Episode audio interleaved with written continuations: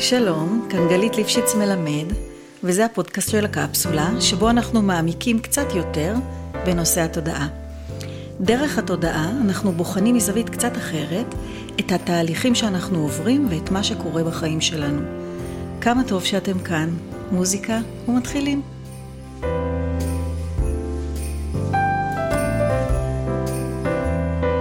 היי ליאת. היי גלית. אני מארחת היום את אה, ליאת אה, ורדי בר.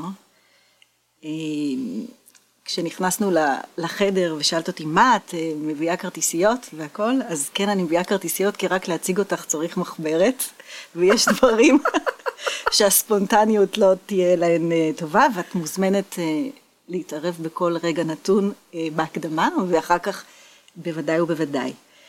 אז את אישה, אימא, יזמית חברתית, אה, דוברת אה, סושיאל אה, שוטפת, אחת מהנשים הכי משפיעות ברשת, סקרנית מאוד, חקרנית, מצחיקה, יצירתית, ונהנית באופן רציף ממה שאת קוראת לו הפתעת קשב וריכוז, בטח זה יעלה גם בהמשך.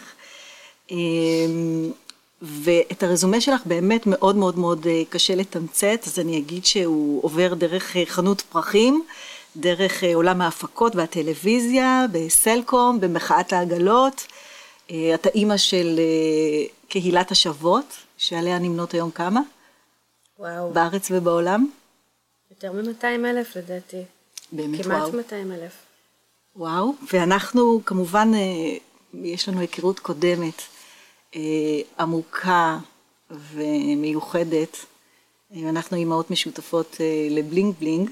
שהיה מגזין אה, אימהות פורץ דרך בזמנו, אה, ואני אה, מארחת אותך כאן היום כדי לדבר על משהו אחר, לדבר על הסרטן שלך, ואני אשמח אם את תתחילי להוביל אותנו בנתיב הזה, נדבר עליו. אני, אני רק עוד אקדים ואומר שגם בפרק הראשון של הפודקאסט, שדיברנו בו על התסריט האישי, על הדרך שאנחנו עוברים כאן, וגם על מערך הסימנים שדיברנו עליו בפרק השני, אנחנו מדברים בעצם על זה שהסרטן הוא מחלה שמגיעה כדי אה, לייצר איזושהי עצירה אה, ושינוי.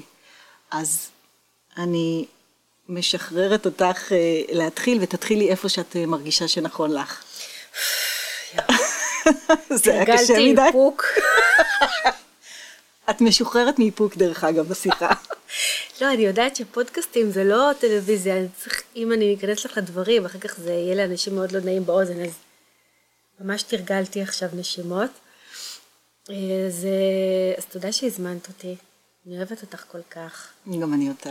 ואת הקפסולה שילדת למרות שאני לא אימא שלה.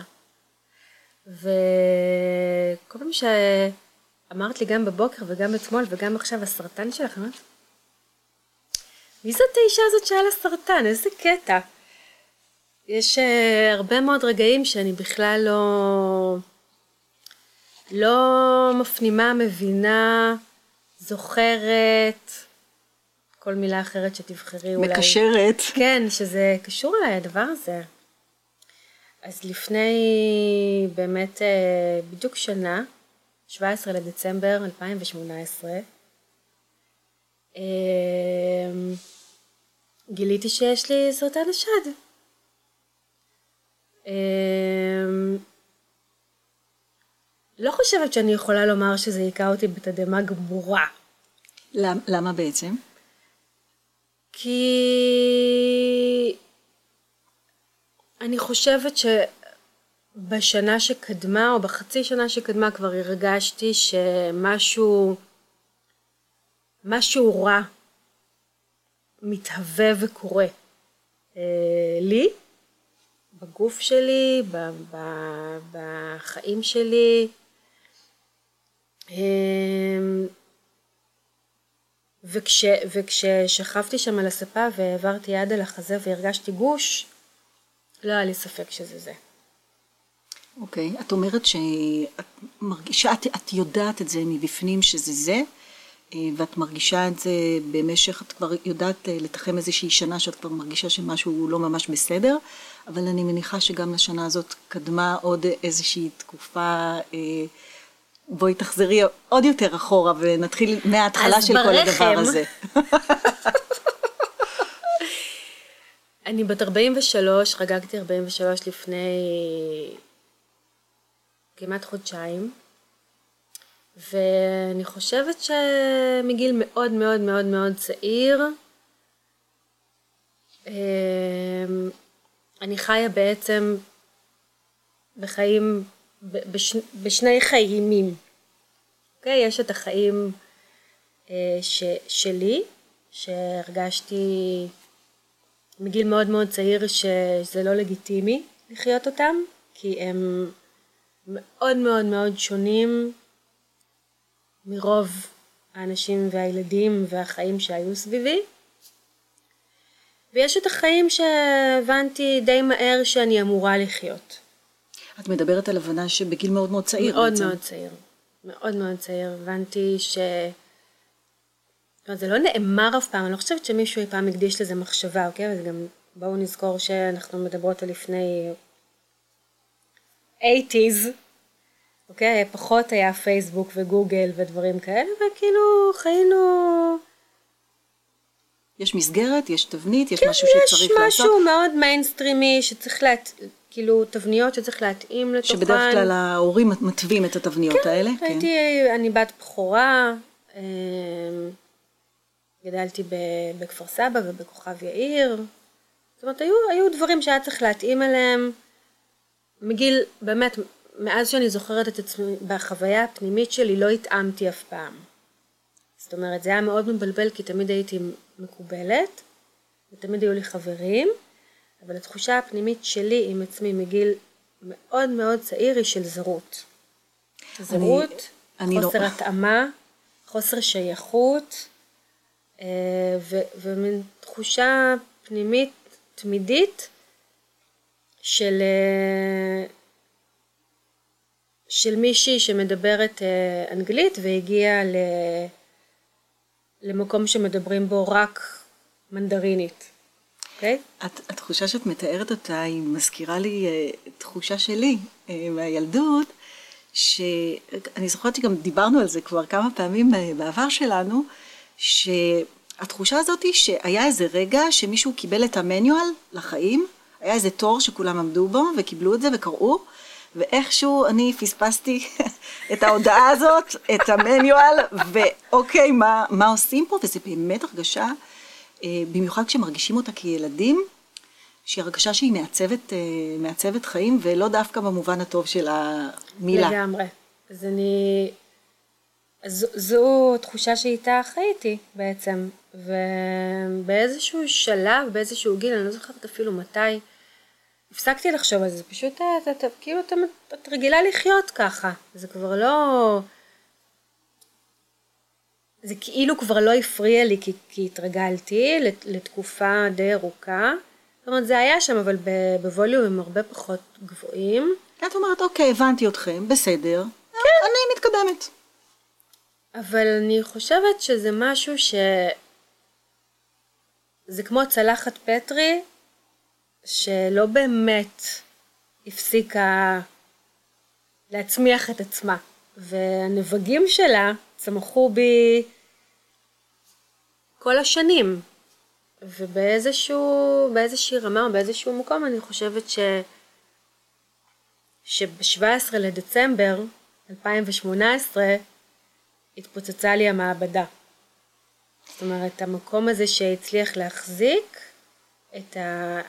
הפער הלך וגדל וגדל, החור הזה בין מי שחייתי כ- כמותאמת, אדפטור, עם כן. כל האדפטורים האפשריים לחיים האלה, לבין מי שאני באמת, פשוט הכל קורס בעצם. כן.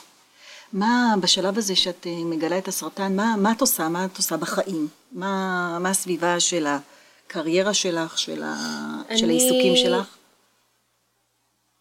כמו, ש, כמו שהיטבת לתאר, אז באמת הרזומה שלי הוא מאוד ארוך, אה, גם בזכות הפרעת הקשב וגם כי אני בן אדם פשוט שאוהב לעשות מלא דברים.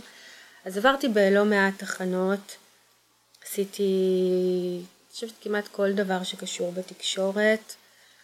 אה, ולפני שמונה שנים בעצם עשיתי איזשהו shifting מאוד רציני. עשיתי לראשונה בחיי אקט אה, חברתי אה, יחד עם אה, נוגה, ענת, שלי ויעל. יזמנו והובלנו את מחאת העגלות, בעצם היה הניסיון הראשון שלי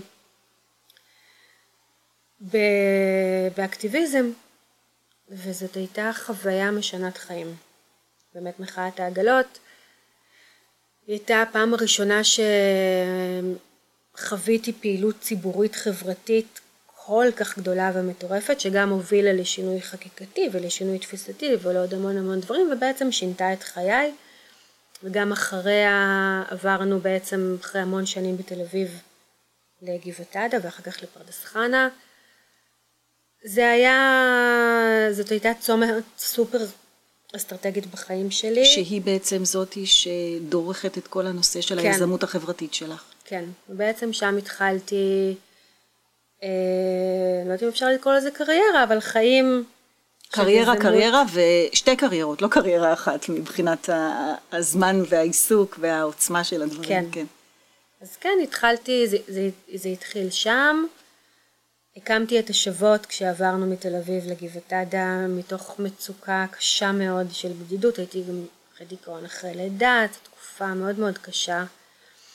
אחרי מחאת העגלות אף אחד גם לא הסכים לעבוד איתי, הייתי שרופה וחרוכה, היו לי לקוחות מאוד מוכרים וגדולים, וכולם רצו שאני אוריד את הלהבות. רצו פסק זמן כן, מהחיבור קצת, הזה? כן, קצת... להתגעגע. לא היה אף גוף שהשכיל לקחת גוף. את זה ולרתום את העוצמה הזאת גוף. אליו? הייתי, okay. אוקיי. באמת עברנו, הייתי בלי עבודה עם באמת תקופה מאוד מאוד מאתגרת, עם ילדה קטנה בבית. הקמתי את השוות, השוות התחילו לתפוס תאוצה די מהר, אני מזכירה שזה היה לפני שמונה שנים, לא היו קהילות וקבוצות כמעט בכלל בפייסבוק אה, ובכלל בשום מקום אחר. די מהר התחלתי, מצאתי את עצמי במקום של, אה, של, של עשייה חברתית. זאת אומרת, אה, יש, יש משהו מאוד ספציפי בניהול והובלה של קהילות מקומיות, אוקיי? זה לא דומה... אולי באמת לפני שאת אה, ממשיכה, רק למי שלא מכיר, מעטים, אבל אולי, תספרי קצת מה זה, מה זה השוות, מה זאת הקבוצה הזאת ומה מאפיין אותה. אז השוות היא לא קבוצה, היא קהילה, קהילות מקומיות שהבסיס שלהם הוא, הוא בפייסבוק, כל אחת יכולה להצטרף רק לקהילה במקום שבו היא גרה. אה, יש היום מעל 27 אולי יותר כבר אה, קהילות. ולא רק בארץ, אם אני... לא רק בארץ, כן. גם בעולם, שבעצם הרעיון היה לפוגג בדידות. לחבר בין נשים למקום שבו הן גרות, אה, לייצר מחדש חוסן קהילתי, אלה הדברים שהיו מאוד חסרים לי ואלה, זה ה-DNA של השוות בעצם, זה doing good, אה, המון המון פרויקטים קהילתיים, דברים באמת משני חיים, מייצרי מרקמים קהילתיים אנושיים שכבר היה נדמה שפסו מהעולם. אני אה, זוכרת ששמעתי באחד הראיונות שלך את אה, סיפור על, אה, על איך הקהילה של פרדס חנה, אני חושבת שזו הייתה של פרדס חנה, שהשתלטה על גינה איזה בוקר. את יכולה לספר רק כדי שאנשים יבינו מה, מה העוצמה של הדבר הזה. זה היה אחד הפרויקטים הראשונים שעשינו בפרדס חנה, עבור בחורה בשם אלמוג שנפטרה בינתיים. מישהי, אחת מחברות הקהילה כתבה שהיא חזרה הביתה, היא, היא, היא הייתה אישה בודדה, בלי משפחה ומערכת אה, תמיכה מאוד מאוד מצומצמת. היא כתבה שהיא יודעת שהיא חזרה הביתה והיא בקושי הולכת והיא נורא רוצה להיות בחוץ אבל הגינה במצב מחריד. אולי נוכל אה, לעשות משהו יחד ותוך 48 שעות אה, פשוט אה, הרימו צוות שכלל אה, מפיקות ושותלות ומסדרות ומנקות, אני זוכרת שהגעתי ועמדתי בחוץ ופשוט לא האמנתי שהדבר הזה קשור אליי באיזושהי צורה ושהוא פשוט התהווה תוך יומיים, ופשוט העמדנו לה גינה לתפארת עם פכפוכים ושתילים ועצים וארסל, ואת ימיה האחרונים היא בילתה שם. זה, זה מקסים, ואני מבינה שזה באמת קצה, קצהו של uh, עולם שלם של uh, עשייה, שהקהילה הזאת וקהילות אחרות uh, בעצם יצרו, גם למקומות הרבה יותר הארדקור מבחינת הנושאים שמטפלים בהם. נכון, אני חושבת שרק כשהפסקתי, אחרי ה-17 לדצמבר, קלטתי בעצם בכמה דברים הייתי מושקעת, וכמה נשים, משפחות, ילדים היו, היו תלויים בי. זה היה רגע של הבנה מאוד מאוד קשה. גם כי נורא נבהלתי, כי אמרתי, מה הם יעשו עכשיו, כל האנשים האלה? מי יטפל בהם? מי, מי ידאג להם לאוכל, מי ידאג להם לחימום, מי ידאג להם לחברה, מי ידאג להם מול הרשות, מי ידאג להם? אבל זה היה, זאת הייתה פעם ראשונה גם שהבנתי את הגודל, גם שהבנתי שכולם יצטרכו להסתדר, ושלכל אחד יש תחליף, גם לי. זה היה במקביל לחיקייה של הביופסיה וכל הדברים, רגע, רגעים מאוד מאוד קשים אה, עבורי. מצד שני, זאת הייתה פעם ראשונה שהיה משהו גדול יותר מהכל כדי להצליח להפסיק. כי, כי באמת התעסקתי בחומרים אנושיים הכי קשים שאפשר בכלל לדמיין. אז את מגיעה לשם כשאת נמצאת בעצם במין אה, תקופה שהיא סוחפת אותך אה, בתוכה. זאת אומרת, אני כבר איבדתי שליטה בתוך, ה, בתוך התקופה הזאת. כן. אני, מגיעים לפתחי אה, מאות אה, בקשות לעזרה. איך זה, איך זה נראה התקופה הזאת בשיא שלה? אני מניחה שככה מרגיש משרד הרווחה ביום אה, שגרתי. אה, זה, זה בעצם מצפצף מכל מקום, פייסבוק, אינסטגרם, מסנג'ר, וואטסאפים, לדלת של הבית, אה, טלפונים, זאת אומרת, זה, זה, once את שמה את עצמך שם וגם נחשפת לעוולות, זה לא מפסיק. זאת אומרת, המדינה הזו יש לה יכולת מופלאה לייצר אינסוף עוולות ו... ו... ומצבים שבהם אנשים פשוט מוצאים את עצמם די בקלות, אגב, גם משפחות סופר נורמטיביות במצבים אקוטיים. ואני זוכרת ש... שהרגשתי שזה דפק לי לגמרי את הפרופורציות ואת היכולת רגע להסתכל על עצמי, כי בעצם כל הזמן נחשפתי לדברים הרבה יותר קשים, וה... ואני עצמי התבטלה. זאת אומרת שבעצם השיח הפנימי הוא כל, כל הזמן מגדיר את ה, מגדיל את הפער שדיברת עליו. זאת אומרת, אוקיי, אני אה, זה לא מתאים לי, אבל אה, תראו, אה, המשפחה הזאת כל כך קשה לה, מי אני שאני עכשיו אעצור רגע ואתייחס לעצמי, למה שאני רוצה. ואז מתחיל איזשהו, לא מתחיל, זה ממשיך, הניתוק הזה, ההפרדה הזאת, הליאת הזאת שנמצאת בחוץ ונותנת ועושה והכל, והליאת הזאת שבפנים שלא כל כך מבינה מה, מה הקשר בין שתי הליאתיות האלה. כן, מהבחינה הזאת זה לא היה, זה לא הייתה תחושה שהיא זרה לי, כי באמת הניתוק הזה וגם התחושה הזאת שיש את החיים שאני אה, עושה, ואת התחושה הפנימית שלי, זה לא, זה לא היה חדש, זה פשוט היה מועצם בווליומים כל כך גבוהים, שכבר הרגשתי גם בתוכי שאני, אני, אין לי יותר איך לשאת את זה, זאת אומרת, אין לי יותר, אין לי אדפטורים יותר, זה כבר... זה שקעים ותקעים שכבר אין להם מכשור. ו... שמה שקורה זה שבדרך כלל מבחינה של חשמל, פשוט הכל מתחיל, הכל מתחיל אה, להישרף ו... ו... ולהתפוצץ בעצם, וזה מה שקרה. אז זה מתחיל בקצ... כן, קצרים. אז באמת, דברי על התפיחות האלה, הראשונות, הדברים האלה שאת אה, אה, הרגשת, את אומרת, כמו מכה בכנף, איך זה הולך ומתגבר? אז שנתיים לפני זה התחיל, אה, זאת אומרת, מן הסתם התחיל הרבה לפני בנפשי, במנטלי, שמדי פעם שאלתי את עצמי, בחרתי בזה, זה בחר אותי. זה גם היה נורא מבלבל, כי אני אדם שעושה מלא מלא דברים, אז גם כל הזמן המשכתי לעשות ייעוץ וללוות חברות, ועשיתי דברים שנורא הגניבו אותי ועניינו אותי, ופיצוחים אסטרטגיים, עבדתי עם חברות סופר מגניבות, בתהליכים אסטרטגיים מורכבים. זה כל הזמן נורא בלבל אותי, כי אמרתי, רגע, אבל זה גם הביא אותי לעשות דברים שגם יש בהם כסף, אני גם נהנית מהם. זאת אומרת, כל הזמן המשיך להיות שם הדבר המאוד מתעתע הזה, והמבלבל, אבל אמ, אני חושבת שבעיקר הרגשתי את הניתוק מהגוף. אמ, אכלתי רע, לא עשיתי פעילות גופנית, הייתי 24/7 חייתי חיים בשביל אחרים.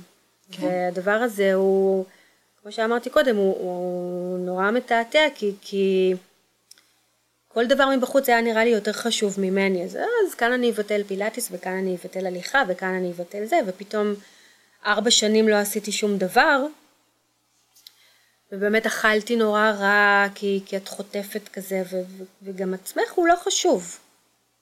זאת אומרת, העשייה החברתית היא, היא דבר מסוכן ברמה הזו שהיא... את היא... מגדירה אותה ממש כמו התמכרות בעצם.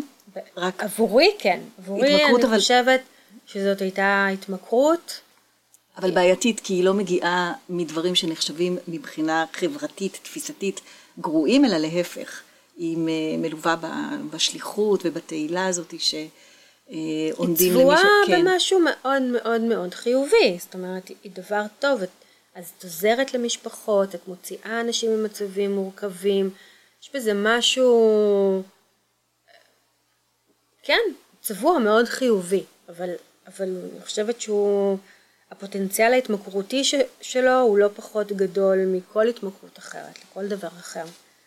במיוחד לאנשים שגבול הוא לא הדבר החזק שלהם, ו, ובתוך עשייה חברתית יש המון אנשים שגבול הוא לא הצד החזק שלהם. אמ, אז באמת אמ, התחלתי להיות יותר חולה. שנתיים לפני הייתה לי דלקת ריאות. לקח לי איזה חודשיים להבריא, אבל הבראתי. וחזרתי מיד. מיד ובכוחות מחודשים. כן. פייק כוחות מחודשים. כן. וממש לפני ש... שגיליתי גם, הייתי שוב עם דלקת בדרכי הנשימה ודלקת ריאות והייתי במיטה איזה חודשיים ולא הצלחתי להתאושש ועשיתי קצת דיקור ו... ועשיתי אצל אישה מדהימה בשם נאוה שנה של טיפול אה, נפשי מאוד מאוד גבוה ורוחני אבל זה כבר היה מאוחר מדי כבר היה מאוחר מדי כבר the damage is done אמ, ו, וכבר משהו נסדק. כבר אני מרגישה שהגוף אמר שנתיים לפני, איני יכול עוד, ועוד המשכתי... על העדים של הדבר הזה, כן. כן, להכות את המכונית בקיר עד לטוטלוסט. ואז את שוכבת על המיטה בשבת? לא, בבוקר? שישי. שישי? חורף שמשי, על הספה הכתומה, קרן שמש עליי, ואני מעבירה כזה יד, ואני מרגישה גוש. ואת אומרת לעצמך, אני... שלום, אני מבינה מי אתה. זה לא היה שלום, אבל זה היה, זה היה רגע מזוקק מאוד של חרדה, אימה ופחד. טסתי לכירורג שד, שמאוד נבהל, עבר עליי סוף שבוע גיהנום, ראשון בבוקר הייתי אצל אה, אולטרסאונד ממוגרפיה, והרופא שעשה לי את האולטרסאונד אמר לי מיד, סרטן, יש לך סרטן שד. מה, מה, מה עובר לך בראש ברגע הזה שאת אה, מקבלת את, ה, את האישור הכל כך אה, קשה לשמוע אותו? מה, מה, יש לך ראש מיוחד, ואני רוצה להיכנס לתוך הראש הספציפי שלך. קודם כל הייתי בטוחה ש... שאני אמות. זהו, כאילו הדבר הראשון שעבר לי מול העיניים זה הילדים, איך הם יגדלו בלי אמא. אמ, וזה היו שעות וימים, נדבר רגע על, על, הש... על הרגע הזה כי, כי לראשונה עבורי לפחות היה בו רגע של בחירה, כי אני זוכרת שאחרי שהוא אמר לי זה סרטן, תהיה לך שנה קשה, יורידו לך את הציצים, הוא כאילו, תוך כדי האולטרסאונד הוא כבר נתן לי את כל ה scenario, והוא לא היה צריך לחכות לביופסיה, למרות שטכנית היינו צריכים לחכות לביופסיה. ואז אני זוכרת שיצאתי החוצה והייתי לבד, חיכיתי לאיתי, לא מצא חניה, והיה שם ממש רגע כזה בזמן, שאמרתי, יש לי... איך אני הולכת לעבור את זה? זוכרת שהייתי באמת בקפסולה הטהורה ביותר, אימה מזוקקת. ישבתי ופתחתי קבוצת וואטסאפ ל... לעשר חברות שלי שגרות פה, שלא הכירו כמעט בכלל אחת את השנייה. חלקן גם לא היו חברות נפש שלי עד אותו רגע, היינו חברות, אבל לא חשבתי שזה משהו שהוא יכול להחזיק תהליך כזה. פתחתי כן. קבוצה, קראתי לה המטורללות? ביחד איתי, בהתחלה קראו לה ביחד אוקיי. איתי, כתבתי להם אני יושבת על הספסל, 99.9% שיש לי סרטן שד. אני צריכה אתכן איתי. אתן נקראות לדגל. האמת שאני לא יודעת עד היום איפה זה תפס הוואטסאפ הזה, כל אחת מהן. וואו, אם אני הייתי מקבלת כזו הודעה ככה באמצע היום. בדרכך הישירה, מה שנקרא. זה היה רגע של החלטה, כי, כי בדיוק באותו, באותה נשימה יכולתי גם לבחור במה שעשיתי הרבה מאוד שנים, שזה לעבור את זה לבד, עם איתי, עם המשפחה שלי, לא לספר לאף אחד, כאילו להיכנס בזה, לצאת מזה וזהו. אבל היה שם רגע קטן, חמקמק כמעט, שבחרתי ההפך. ובחרת בעצם אה, לקבל... הצד השני. בדיוק, את הצד השני, לקבל ו... בחרתי להיות הכי אאודר שרק אפשר. זאת אומרת, פתחתי את הקבוצת וואטסאפ, הם תוך שניות כולן הגיבו ו- וכתבו, והקבוצה הזאת נהייתה רפרנס לכל טיפול וקבוצת תמיכה ועזרה ומשפחה ש... ש, שחוו גם באסותא וגם בתל השומר וגם אנשים שפגשו אותי או קראו אותי או אה, באמת אין אח, אחות ורעה למטורללות שלי שהתגייסו בצורה שאפשר רק ללמוד אותה, באמת. אמ, אבל היה שם רגע שבחרתי. והרגעים האלה של הבחירה, אם אני צריכה לאפיין את השנה הזאתי, זה מה שמאפיין אותה. רגעים ש, ש, שאת צריכה לבחור לחיות או למות, להיאבק או להתמסר, טיפול כזה או אחר, להישאר בתל השומר או לעבור לאסותא, לכל האורך. מה שאת מדברת עליו זה בעצם שמבחינתך זאת הייתה הפעם הראשונה שבה את מרגישה שאת לוקחת אה, את השליטה לידיים לגמרי. שלך ועושה את מה שאת מרגישה שנכון בשבילך. כן. ומה את עושה? איך את עוברת את התקופה הזאת? אז באמת הרגעים הראשונים, אח... פתחתי את הקבוצה, ובאמת החברות שלי פשוט אה, הקיפו אותי באמת מלמחרת בשמונה בבוקר, אני לא חושבת שהייתי לבד עד לפני שבוע.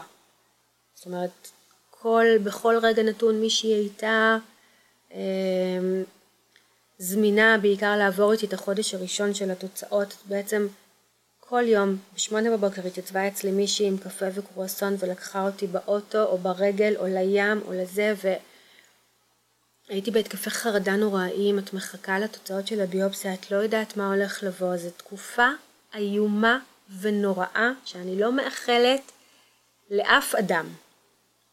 אמ, אז זה היה גם החלק הזה וגם ההתלבטות הדי קצרה, אני חייבת להודות, של איך לכתוב על זה. כי...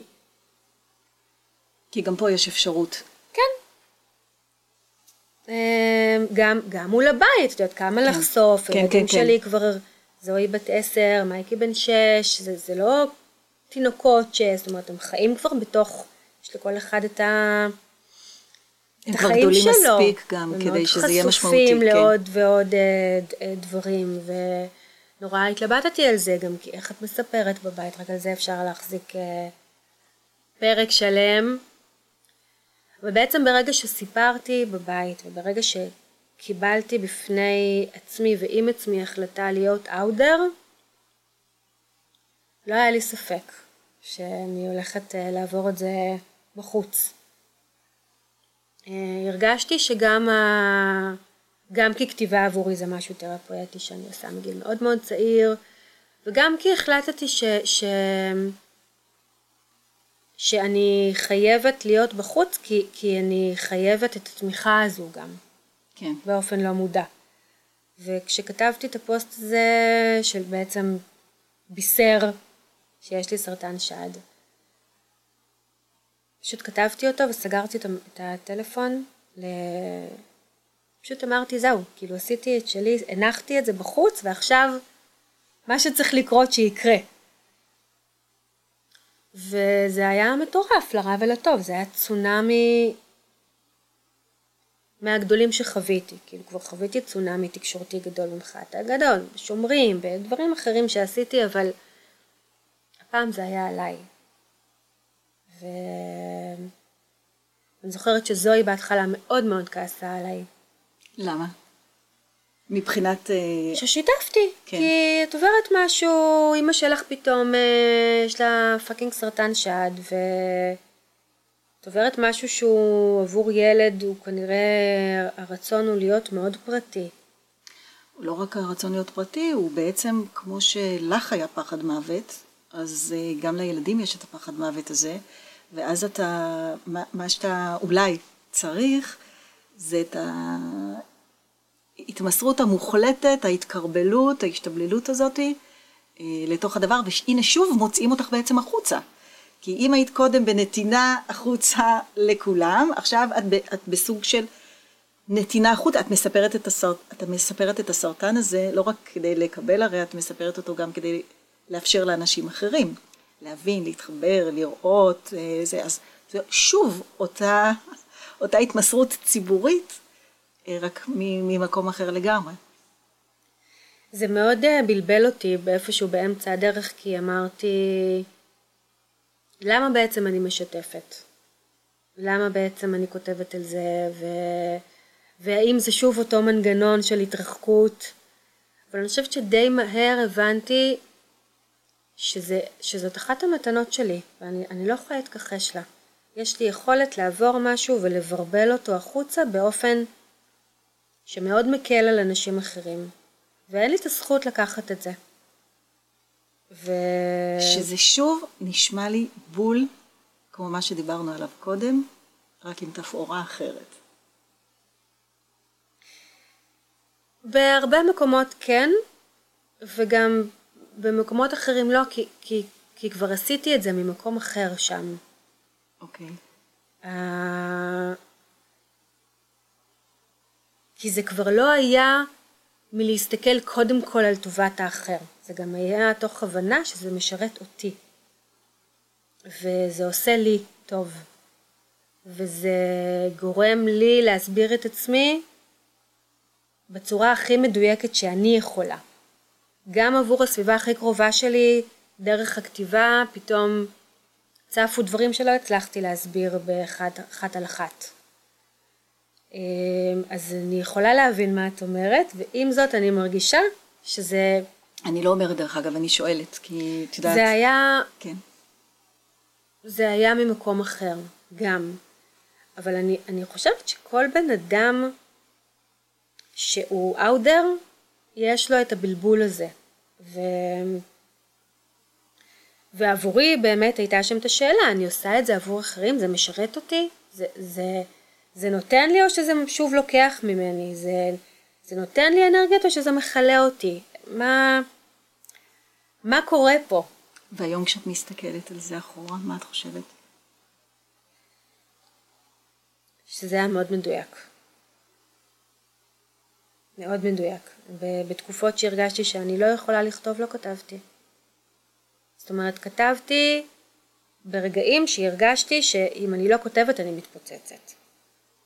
וגם לא לשכוח או חשוב לדעת ש, שמסביבי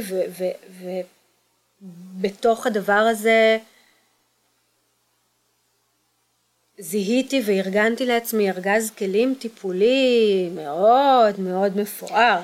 אז בואי נדבר על זה, כי בעצם את, אה, כמו כל דבר בחיים שלך, שאת בן אדם של פרויקטים, ועושה אותם בצורה הכי יצירתית ושונה, וגם אה, מבחינת אנרגיה, משהו אחר לגמרי, את בעצם לוקחת את הסרטן והופכת אותו לפרויקט. כן, אני לא חושבת שהסתכלתי על זה ככה, אני אגב לא חוויתי את עצמי כפרויקטורית. פרויקטור, אה, פרויקטורית של אה, ההחלמה מסרטן, לזה אני מתכוונת. כן, אני מבינה כן. מה את אומרת, אני שומעת את זה הרבה. מקבלת בקשות לעשות את זה ב outsource.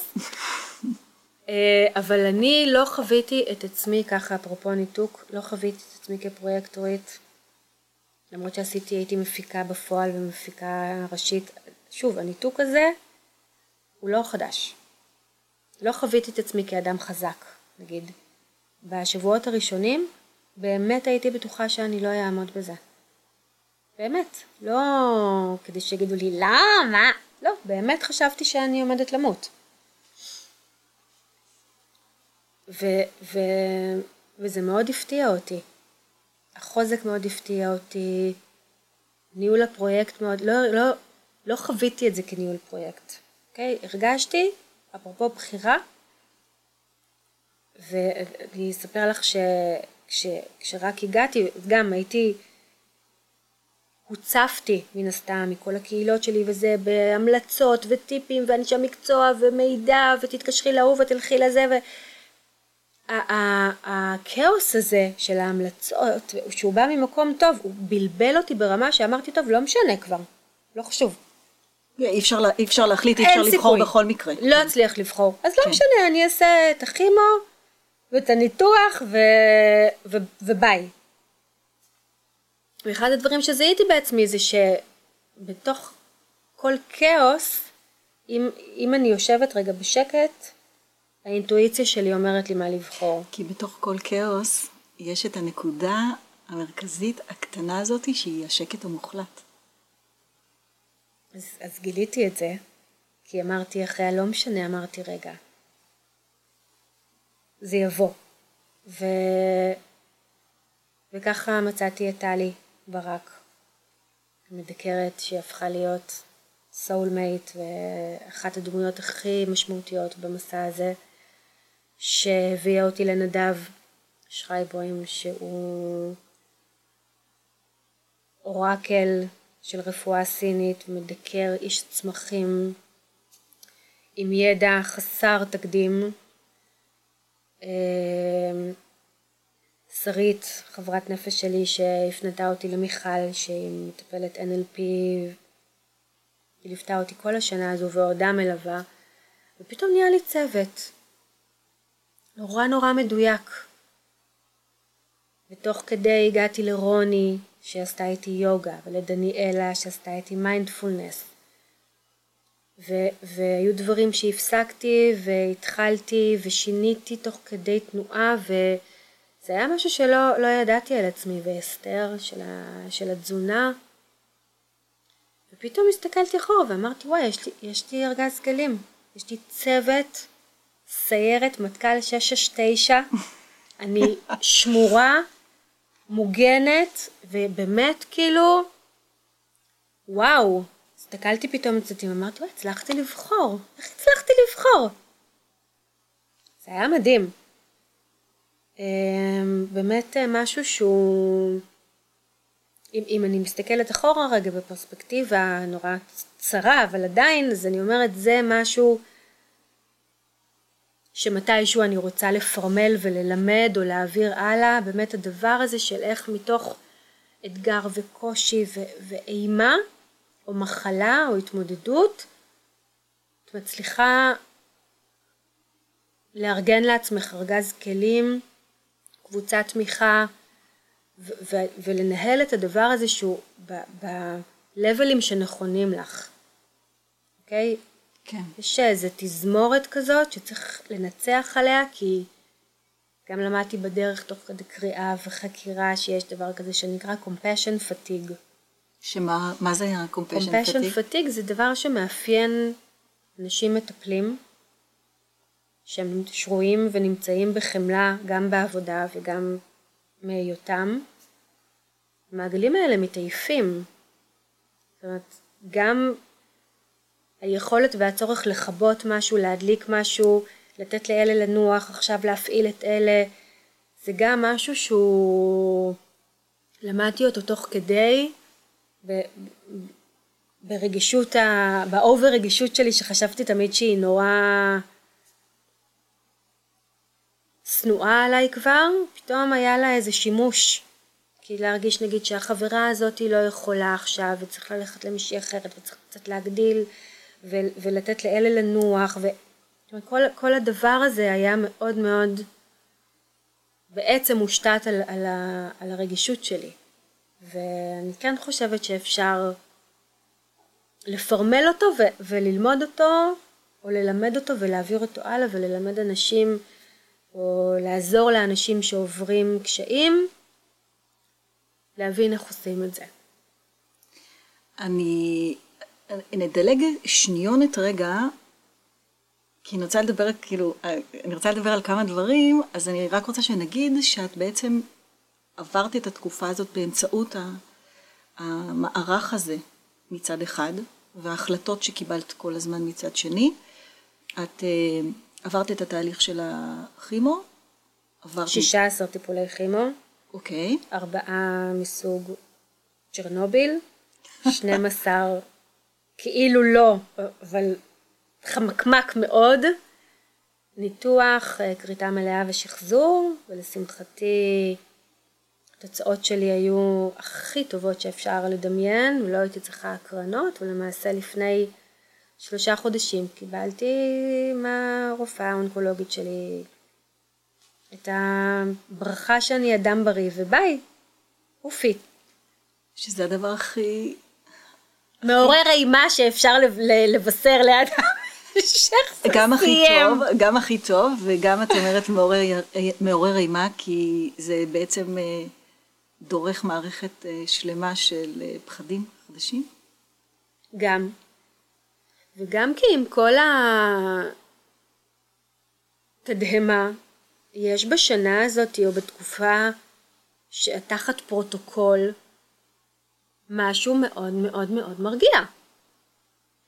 את בעצם תחת כיפת ברזל 24/7, יש סביבך מערך שלם של רפואה, תמיכה, תזונה, טיפול, משהו שאת יודעת, כאילו אנשים שהם חרדים, או זה, זה, זה הדבר הכי כיף שאפשר לבקש, כל בדיקה, כל דבר, את בעצם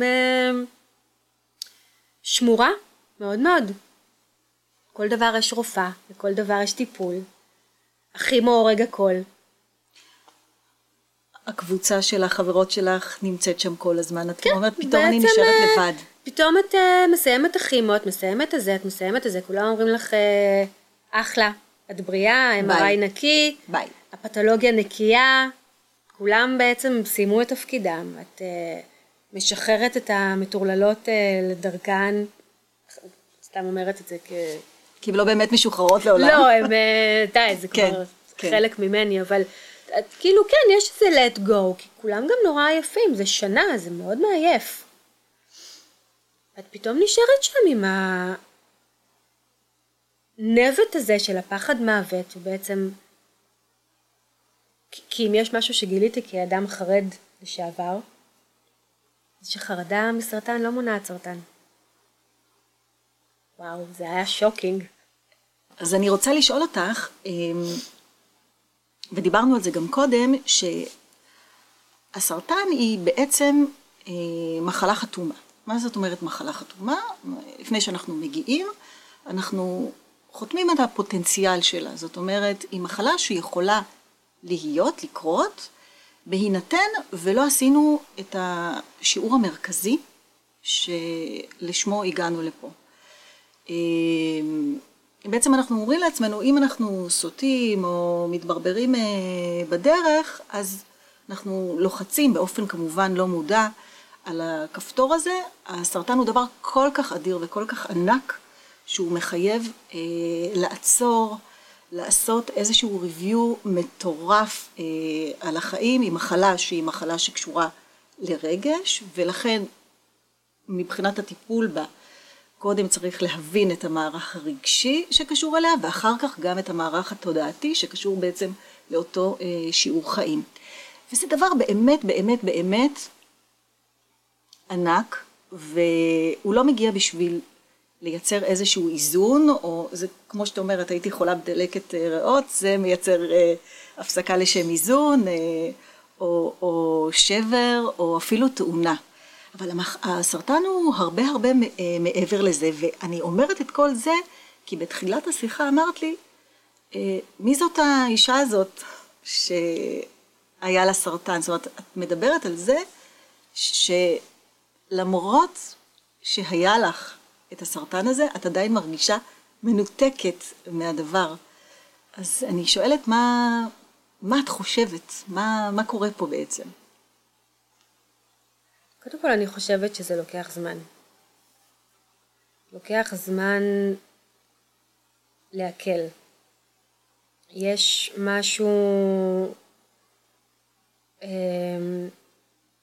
מין משהו שנדרך ברגע שבעצם את מקבלת את האבחון, נכנסת לאיזה מוד הישרדותי, אקטיבי, אה, מאוד מאוד מאוד אה, פרויקטלי, אוקיי? כי, כי יש כל שבוע טיפול ויש בדיקות ויש יש מלא מלא מלא דברים לנהל. אה, ו, וגם הרגש והנפש נכנסות לאיזשהו מוד אה, הישרדותי. זה יכול להיות חיובי או שלילי, כן? כל, כל אחד לאן שהוא לוקח את זה, אבל אין באמת זמן התבוננות או הסתכלות, את עסוקה במשהו שנקרא החיים שלך, זה bigger than everything. לגמרי. והזמן של הלעכל הוא, אני חושבת שאצל רוב האנשים, אגב, מסתבר, רפואית מחקרית, אחרי שאני ככה חוקרת את זה עכשיו, כי זה נורא עניין אותי אם המצאתי משהו או שיש פרוטוקול גם לזה, אז, אז רוב האנשים, הקריסה שלהם קורית אחרי. אוקיי? החלק, הצונאמי הרגשי מגיע אחרי הניתוח, ההקרנות, הטיפולים, לא לפני ולא תוך כדי. יש משהו בחודשים של אחרי, שפתאום מאפשר את ההתבוננות הזו, את העיכול, את ההבנה, את ה... למי שיש בכלל תופעות פיזיות, אז, אז בכלל פתאום, את יודעת, זה כמו שאת באיזה מוד הישרדותי ואת רצה ובורחת ממשהו, את, את לא שמה לב שבכלל נקעת את הרגל, אבל אחרי שהאימה, הג'ירפה המשיכה בדרכה בסוואנה, ואת עוצרת רגע בצד, פתאום את רואה שנשברה לך רגל ויש לך פצע פה, זאת אומרת, יש דברים שמרוב קורטיזול, דופמין ו- ודברים הורמונליים אחרים ש- שקורים במערכות, אי אפשר לשים לב אליהם תוך כדי. אז את אומרת שבעצם אחרי שיורד המסך על המערכה הראשונה, שזה הטיפולים ולעבור את, ה, את, ה, את התקופה הזאת, אה, נפתחת מערכה שנייה, שהיא בעצם המערכה שבה אה, יש עבודת אה, עומק. אה... לא אצל כולם. אוקיי. אני, אני מדברת דרך אגב רק עלייך. כי אחד הדברים ש, שהדהימו אותי, הדהימו אותי, כאילו שפתאום הבנתי, כי אני... נדב הזכיר לי שכשבאתי אליו בפעם הראשונה, אמרתי לו, נתתי לו את האבחון ואמרתי לו, אני לא הולכת לבזבז את זה. זה לא בא סתם. אם זה בא, אנחנו יוצאים מזה את המקסימום. לא זכרתי את זה, אבל נדב הוא לא איש שממציא דברים. ו... וכשהלכתי לאיזושהי מטפלת אה, אחר כך, כי באמת הייתי נורא מבולבלת בשבועות אחרי הניתוח, אמרתי, אני צריכה טיפול, לא צריכה טיפול, אצל מי, מאיזה סוג, והלכתי לאיזה מישהי באמת מקסימה, פסיכולוגית אה, קלינית שמתמחה באונקולוגיה, ו- ו- ודיברנו על מה הלאה, ואז היא אמרה לי, את יודעת, רוב הנשים שמגיעות אליי, מגיעות בשלב הרבה יותר קדום, כי, כי רובן אומרות, אני רק רוצה לחזור למה שהיה קודם. ואת אומרת, אני מוכנה הכל, רק לא לחזור למה שהיה. וזה נורא הפתיע אותי, שאמרתי, וואי, איך אנשים נורא רוצים לחזור למה שהיה, ואז הבנתי שזה מהמקום הזה שהוא זקוק לשגרה, לביטחון, לוודאות, ולכן אני אומרת, אני חושבת שהרבה מאוד נשים ואנשים שעוברים סרטן או מחלות קשות אחרות, הדבר הכי טוב שיכול לקרות להם זה לחזור למה שהם עשו קודם. זאת אומרת, לא כולם... אני לא בטוחה, אני לא בטוחה, אני חושבת שאם אתה, אם אתה מגיע ויש לך כבר את הסרטן הזה, ואז השאיפה וכל המשאבים והאנרגיות והכיוון שלך הוא לחזור למה שהיה קודם, אז פספסת את הכל. זה את יודעת, ואני. אני, אבל אני, אני לא... רק אומרת, יש הרבה מאוד אנשים שזה מה שהם אה, רוצים. הם מסתכלים על זה כאפיזודה קשה, לא נעימה, אבל הם, הם, הם עוברים הלאה בזה שהם חוזרים לעבודה שלהם ולחיים שלהם. אבל זה, זה ההתייחסות הזאת של ניצחתי את הסרטן בעצם. כן. כן. ו, ובעצם אני מרגישה שאני רק עכשיו מתחילה לעכל בכלל מה זה היה. זה, זה... בכלל לא משהו שהייתה לי פניות אליו עד עכשיו. זאת אומרת, היה את הכימו, ואז את לחכות לניתוח, ואז את הניתוח, ואז להתאחות מהניתוח, שהיה סך הכל לפני שלושה חודשים, ניתוח לא פשוט.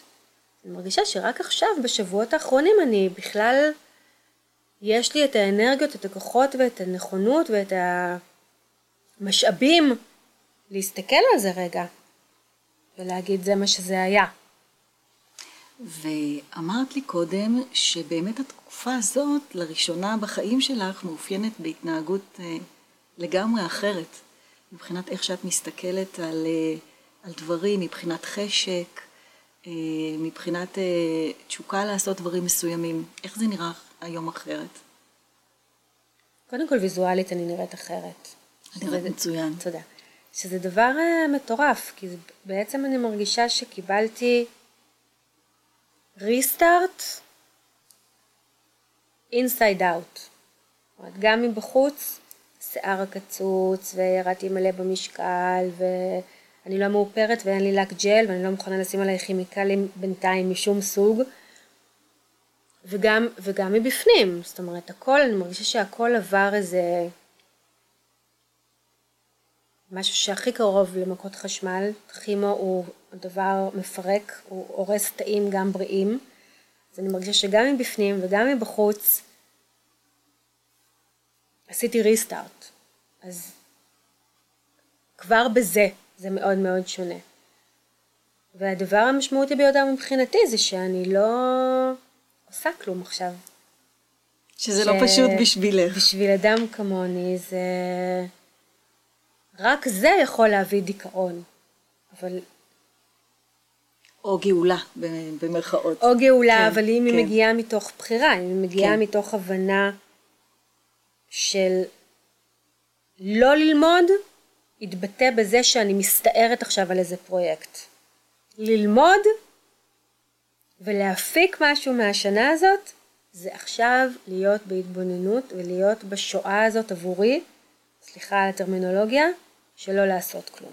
שבשבילך זה הדבר הכי קשה הכי בעצם. הכי קשה. או שיש. לעשות משהו קטן, או לשחרר.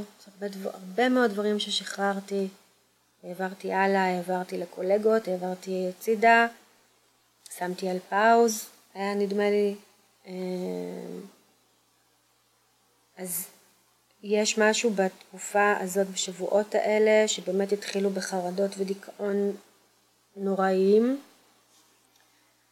ש, שהוא, אני מתרגלת מקום של slowness, של המון המון חמלה על עצמי, כי, כי כשאני לא עושה כלום, אני מיד יש לי את הקולות האלה של אה, את לא עובדת, את לא עושה כלום, את לא מצדיקה את הקיום שלך, אה, זה, יש את זה לשנות, ואת זה לעשות, ואת זה אפשר לעשות, ואת זה צריך לעשות, והסטארט-אפ והזה, מיליון קולות, אני מרגישה ש...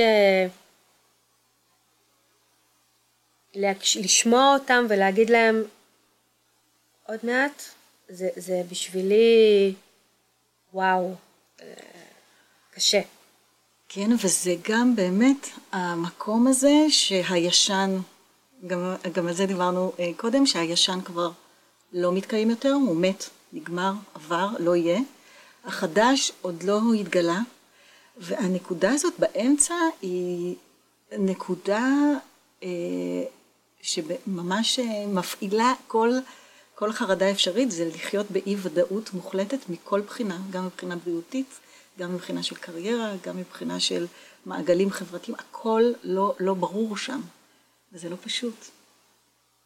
לא פשוט זה understatement of the year. זה הרבה יותר מלא פשוט, זה... זה מאוד מאוד מאוד קשה, ועם זאת, משהו שבאמת אה, ככה מכל הספרות שקראתי וכל הדברים שעשיתי בשנה הזאת וגם מספר שאני סופר ממליצה עליו שנקרא איש לומד לעוף של אה, רונה שפריר. המקום הזה שהוא בין הדברים שאת יודעת שאת לא רוצה לעשות לבין הדבר החדש. מי שראה את הסיפור שאינו נגמר וזוכר את האין שאוכל את הממלכה ונוגס בה, זה כזה. אבל אני מרגישה שרק אם אני אסכים להיות שם, הדבר החדש ייוולד. ואני במקום היום שאני לא מוכנה להיות במקום של אה, לא מאוד מאוד מדויק לדבר החדש. אני לא מוכנה שבכלל השורש ח' ז' ר' יופיע בחיים שלי. אה, אני לא חוזרת לכלום. לא לשיער, לא לצבע, לא למה שעשיתי. יש שם המון ויתורים ושחרורים ו- וכאבי לב ודברים שצריך להסתכל עליהם בעיניים ולהבין שהם אה, נגמרו. גם וגם אה, בתקופה שאת מתארת בשנים הכל כך כל כך כל כך ארוכות האלה של לעשות מה שנראה נכון אה, בעיני אחרים, אז מאוד אה, מאבדים את, ה, את הקול הפנימי. ההדרכה הפנימית מכוסה בכל כך הרבה שכבות, עד שאת בעצם קמה בבוקר ואומרת, אוקיי, אני עכשיו בתקופה שאני עושה מה שנכון בשבילי, מה שאני רוצה, אבל אין לך מושג מה זה הדבר הזה, זאת אומרת, זה ממש מסע לגלות את, ה, את הסיגנלים הבראשיתיים האלה שהם אה, את. נכון, באמת אין לי מושג. וממש אני זוכרת שבימים הראשונים אחרי הניתוח, אמרתי לעצמי, מה, מה עושה לי טוב? מה אני אוהבת? מה משמח אותי? מה... יש לי עכשיו את החודש הזה לעשות דברים שמשמחים אותי. מה משמח אותי? איזה צבע אני אוהבת? אה, איזה מזג אוויר נעים לי? מה? כלום. פשוט כמו... כמו גולם שמתישהו יהפך לפרפר ואי אפשר לזרז אותו. ממש הרגשתי שאין לי מושג, ו... זה מייצר בעתה, מן הסתם, חרדה מאוד מאוד גדולה, אני לא ילדה. ואני מסתכלת, זאת אומרת, אוקיי, חוץ מהאובייס של הילדים שלי והבן זוג שלי והחברות שלי, מה, מה, מה? אין לי מושג. וגם הרצון הזה להתנקות מהדברים של קודם, זאת אומרת, אה, אני זוכרת ש, שממש התחלתי להוריד לעצמי הגדרות מהלינקדאין, מהפייסבוק, מהאינסטגרם, כל השורות האלה, הוואן ליינרים האלה ש, שהגדרתי את עצמי בעזרתם, מחקתי אותם. ו... והיום בפייסבוק שלי בביו כתוב בין חלומות, כי זה מה שאני מרגישה שקורה. איזה משפט מקסים. ואני באמת, אין לי מושג לאן אני הולכת. זאת אומרת, יש דברים שאני יודעת שאני מאוד רוצה לעשות. חלקם ממשיכים לבעבע בי ואני יודעת שהם כנראה הדבר הנכון, חלקם מתמוססים ואני יודעת שהם של פעם. אני יודעת, נגיד ספר זה משהו שנורא חשוב לי ו- ואני מאוד רוצה לדבר, אני לא יודעת אם בהרצאות או במה כן, יש עוד כל מיני דברים שככה מלווים אותי ו- וכשפתאום אני מסתובבת לידם אז יש לי את הדבר הזה בבטן שלא הרגשתי אותו, אני לא יודעת כמה שנים, החשק הזה. ההתרגשות כן. ממשהו. אמ, ועוד דברים שאני באמת מגלה תוך, תוך כדי. אבל באמת, אני חושבת שמאוד מאוד חשוב להבין, הפרוטוקול לא נגמר בסיום הטיפולים. הוא לא. יש חלק שאינו כתוב בפרוטוקול, שקורה אחרי. וגם כתבתי על זה, וגם מאוד מאוד חשוב לי לדבר על זה, כי, כי קצת כמו אחרי לידה.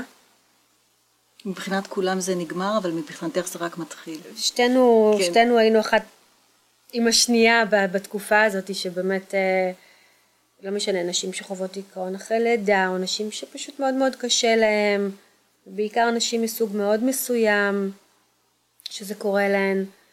אה, לא מדברים על זה. ואני חושבת שזה מאוד מאוד חשוב לדעת, יש בזה הקלה מאוד גדולה. אני זוכרת שהלכתי ל... לאיזה רופאה והיא אמרה לי, וזה הפרוטוקול. זה בפרוטוקול. אבל אף אחד לא מדבר על זה. אף אחד לא יגיד לך את זה כן. גם. וזה יצר בי הקלה מאוד מאוד גדולה. אנחנו מתקרבות לסוף השיחה לא, הזאת. לא, לא. בלינגי. כבר נגמר. לא, יש עוד טיפונת. אה, וואו, שיחה, מודה לך נורא נורא על הכנות הזאת, היא כל כך אה, חשובה וכל כך אה, מרגשת, אבל לפני שאנחנו מסיימות, בכל זאת אמרת בהתחלה ש... שזה מתנה. ו... ודיברנו על זה, אבל אולי כמה דברים שאת יכולה לצייד נשים או גברים שאין להם סרטן, ושככה מהניסיון שלך את אה, רוצה לשלוח אותם לדרך עם התובנות האלה. לא אמרתי שזו מתנה, כי מתנה אפשר להחליף. ואני אף פעם לא אגיד שסרטן זה מתנה. נבדוק אותך בעריכה, תיזהרי. תבדקי. אבל הוא מגיע עם הרבה מתנות. זה כן. אם, אם את או אתה מסכימים, יש בו לא מעט מתנות, מההתחלה. זה כן. לכשעצמו הוא לא מתנה בכלל. אז דברי איתי על המתנות שהוא מביא. אמ, קודם כל יש פה הרבה, הרבה מתנות שתקבלי אם תסכימי להודות בהן, אוקיי? שזה הלגיטימציה לא לעשות כלום. אה, הבסדרנס עם זה שאין לך כוח עכשיו, ואת כאילו, את משוחררת ממלא דברים מאוד מבאסים של השגרה, גם אם יש לך כוח. קצת כמו בתקופות שהייתי בלונדינית, אני מרגישה שלא מצפים ממך לכלום, ואז כל דבר שאת עושה הוא וואו, אז כזה.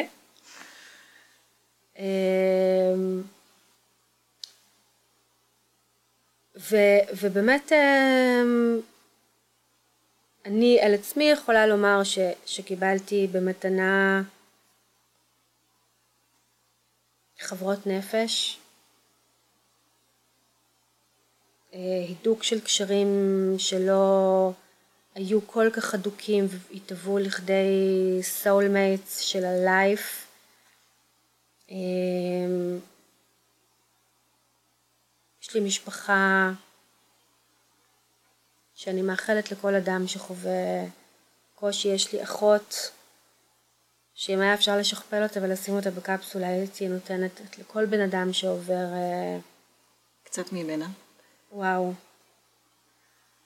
אמ, יש לי קהילה, קהילה ספציפית פה וקהילה בכלל, אין דברים כאלה. בשבועות הראשונים אי אפשר היה לצאת מהבית. הכל היה מתנות והפתעות וסירים ומחבטות ואוכלים ו- וקיבלתי פה ועודי מקבלת את כל מה שנתתי ויותר. קיבלתי את עצמי. התנהגתי לגוף שלי בצורה מחפירה והוא התנהג אליי באופן מעורר הערצה והשתאות ו... ו... אין יום שאני לא אומרת לו תודה. לעבור 16 טיפולי כימו בלי בחילה, בלי תופעות לוואי, זה לא. טוב, זה נדיר. לגמרי. ובכלל, הוא, הוא חזק והוא בריא והוא הוא, הוא התנהג אליי באופן שלא הגיע לי. לא הגיע לי. אמ, אז קיבלתי גם את זה, וקיבלתי מתנות, מורות דרך שפשוט התקשרו אליי ואמרו לי בואי, בואי ליוגה, בואי למיינדפולנס, בואי לצ'יקונג, בואי לדיקור, בואי ללמוד, בואי... מתנות, הכל מתנות. והיה משהו בערוץ הפתוח שכנראה שידרתי, שאפשר להם בכלל להזמין אותי. פילאטיס, פתאום אה, כל היום יום שלי התמלא בפעילות אה, גופנית.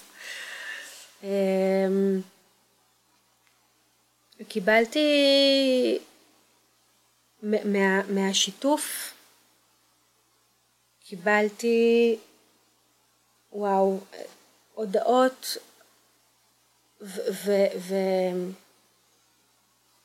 אמ, הידיעה שהדברים האלה שאני עוברת ושאני כותבת הם מהדהדים ומגיעים לכל העולם, למנהלי ומנהלות בתי חולים, למקבלי החלטות, לנשים ש... שמתחילות תהליך, לכל כך הרבה אהבה אה, ו... יש בזה משהו מאוד מאוד מחזק. וקיבלת גם את עצמך האמיתית, האמיתית, ואת השליטה מחדש של מה, על הבחירות שלך בחזרה. אני מרגישה ש... כן. שזה עוד, אה, בדיוק אתמול מישהי ביקשה אותי, ושאלה אותי איך את מרגישה, אז אמרתי לה, אני חושבת שככה מרגישה חבילה מאמזון שמגיעה למקום יעדה. היא כאילו עוברת טלטלות וזה וזה, ואז יש את הרגע הזה שפותחים את הניילונים, והדייסון V10 הזה שכל כך חיכית לו, יש את ההתאהבות ההדדית הזו, הוא מגיע הביתה ואת מקבלת את הדייסון, ככה אני מרגישה. אז אני עוד לא יצאתי לגמרי מהניילונים. תכף נעשה לך אנפקינג כן. בעוד, אה, בעוד פרק, ונראה לי ש... נכון לסיים את זה במשפט הזה שאת כותבת בפייסבוק שלך, בטאגליין הזה, של אישה שנמצאת בין חלומות. משפט מקסים. ותודה, תודה, תודה על השיחה הזאת. תודה לך, אהובתי. ותכף גם, אה, גם נזיל דמעה וגם נתחבק. ולכם אה, תודה רבה. תודה ש... שאתם איתנו, ונתראה בפרק הבא. נשתמע. נשתמע. ביי. ביי.